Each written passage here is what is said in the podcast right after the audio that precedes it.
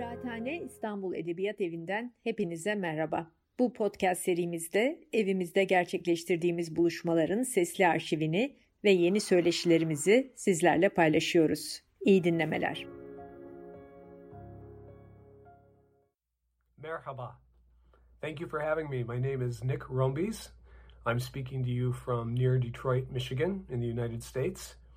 And I'm here to talk about uh, my book 104070 Cinema in the Age of Digital Theory, which was translated recently into Turkish.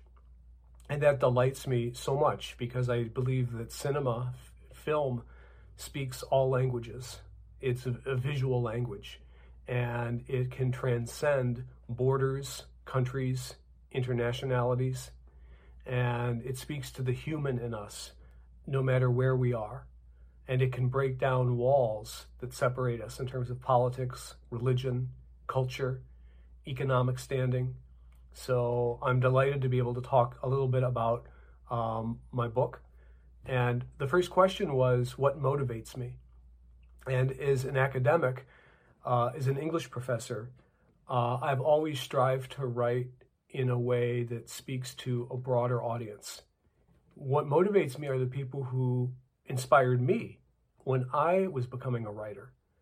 And so I've always been drawn to bold language and expressive language and taking risks in writing and experimenting.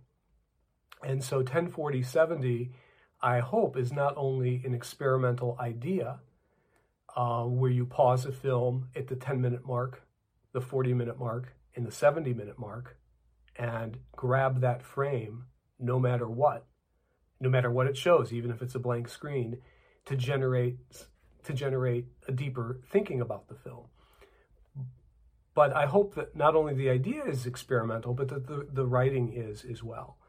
Um, because I think that um, those two things, when they go hand in hand and when they work, are quite are quite beautiful. So I'm really motivated by um, and inspired by the writers who have um, who, who've come before me, who have also uh, experimented.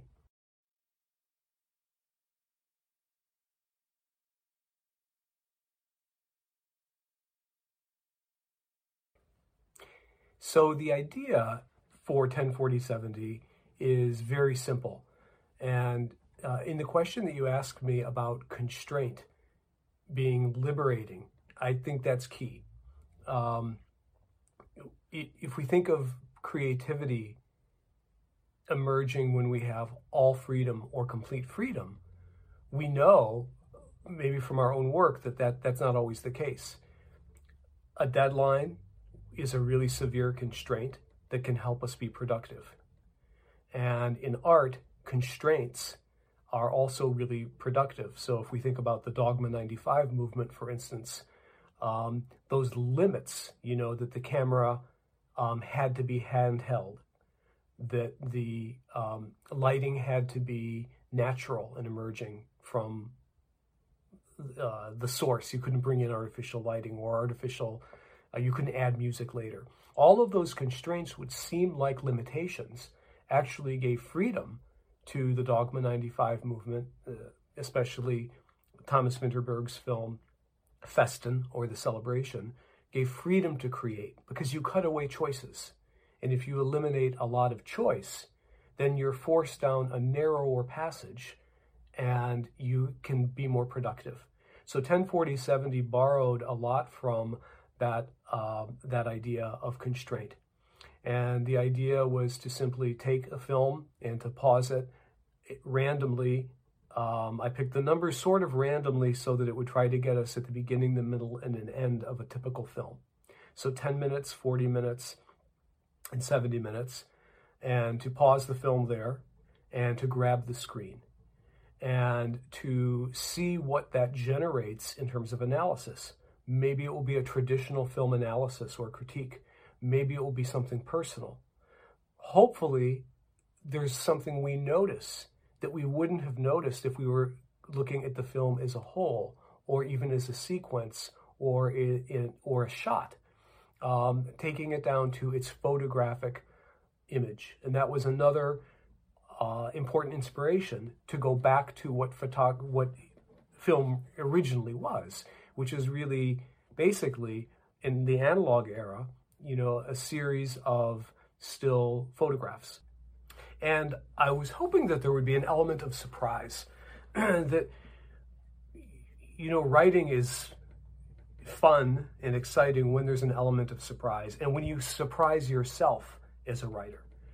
And so, even a film like uh, Blue Velvet, which is one of the first films that I used for this experiment that I was very familiar with, that I had seen many times, when I paused at those moments, I noticed things that I hadn't noticed before.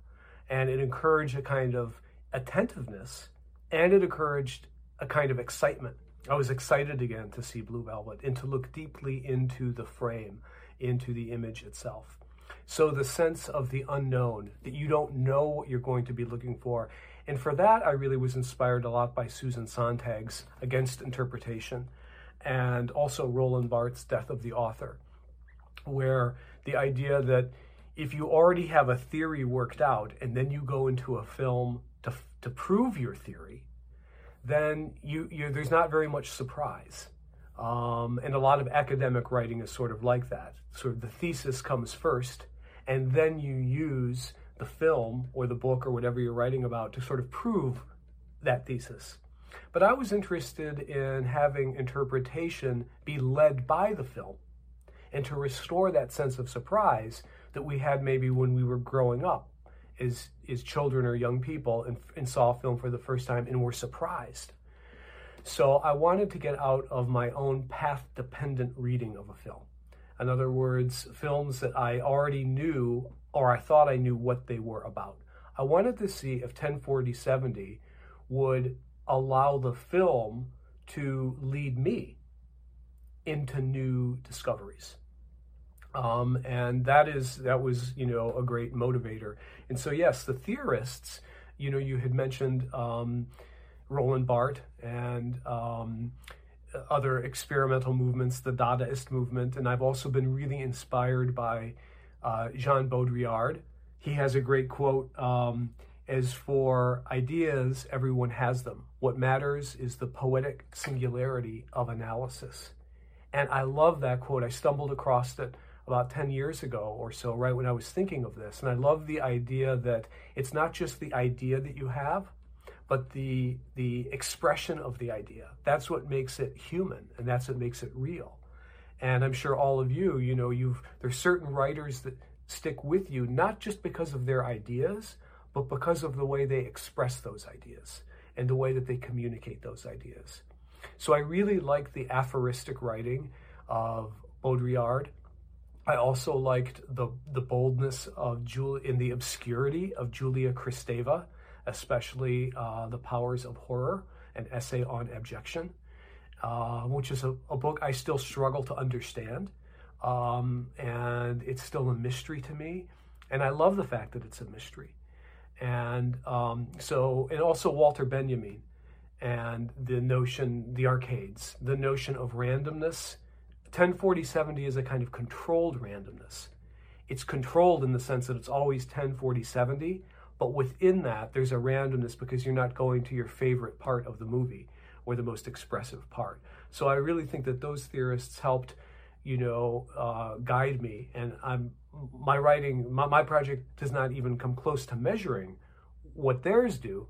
Uh, but I hope that perhaps there's at least a few people who may read 104070 and be inspired to either do that or do their own um, invention, just as I was inspired by some of these theorists. And I think that's always my greatest hope as a professor and a writer that I give some kind of confidence or boost to someone else who can um, say, well, he did it, I'm going to do it, or I'm going to do it better. And that's really what excites me.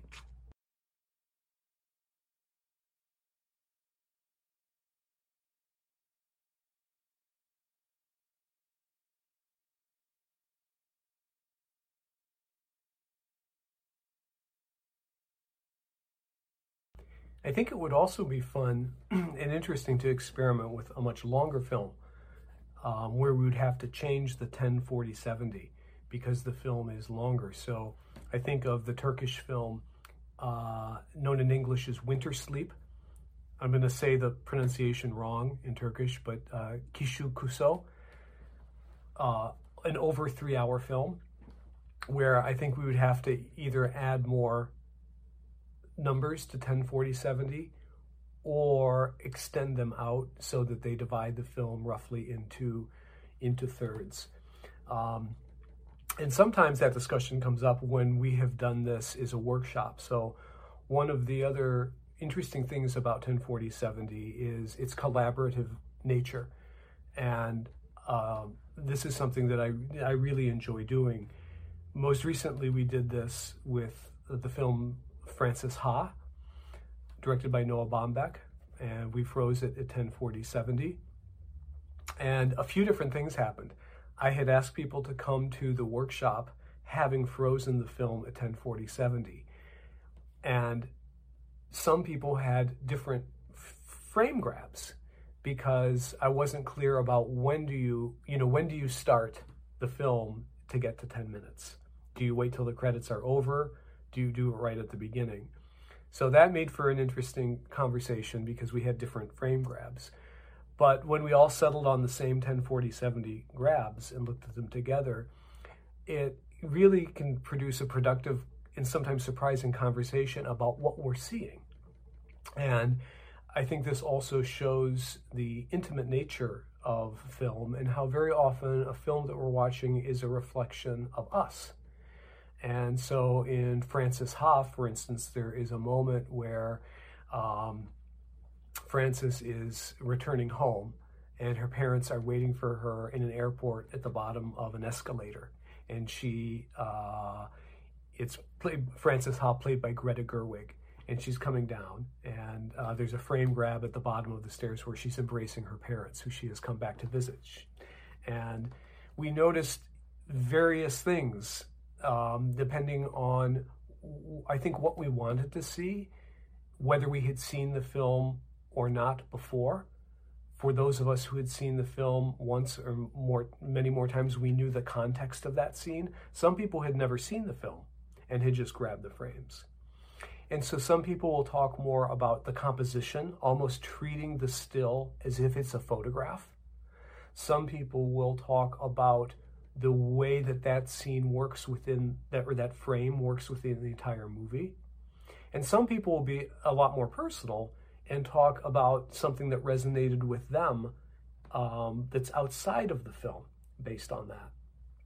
And I think sometimes this also reveals things about our basic identity categories, right? So sometimes um, talk about gender or about the positions of bodies in a frame um, uh, emerge things that might that some of us might be blind to. And so um, i think that working collaboratively sparks a really interesting conversation and um, illuminates a lot more than just the frame. It illuminates something about who we are and it helps break us out of our own traditional ways of, of looking at a film. So it's an interesting way to kind of have a conversation about a film collaboratively, and something that I hope to do um, with the uh, the Turkish translation of 104070.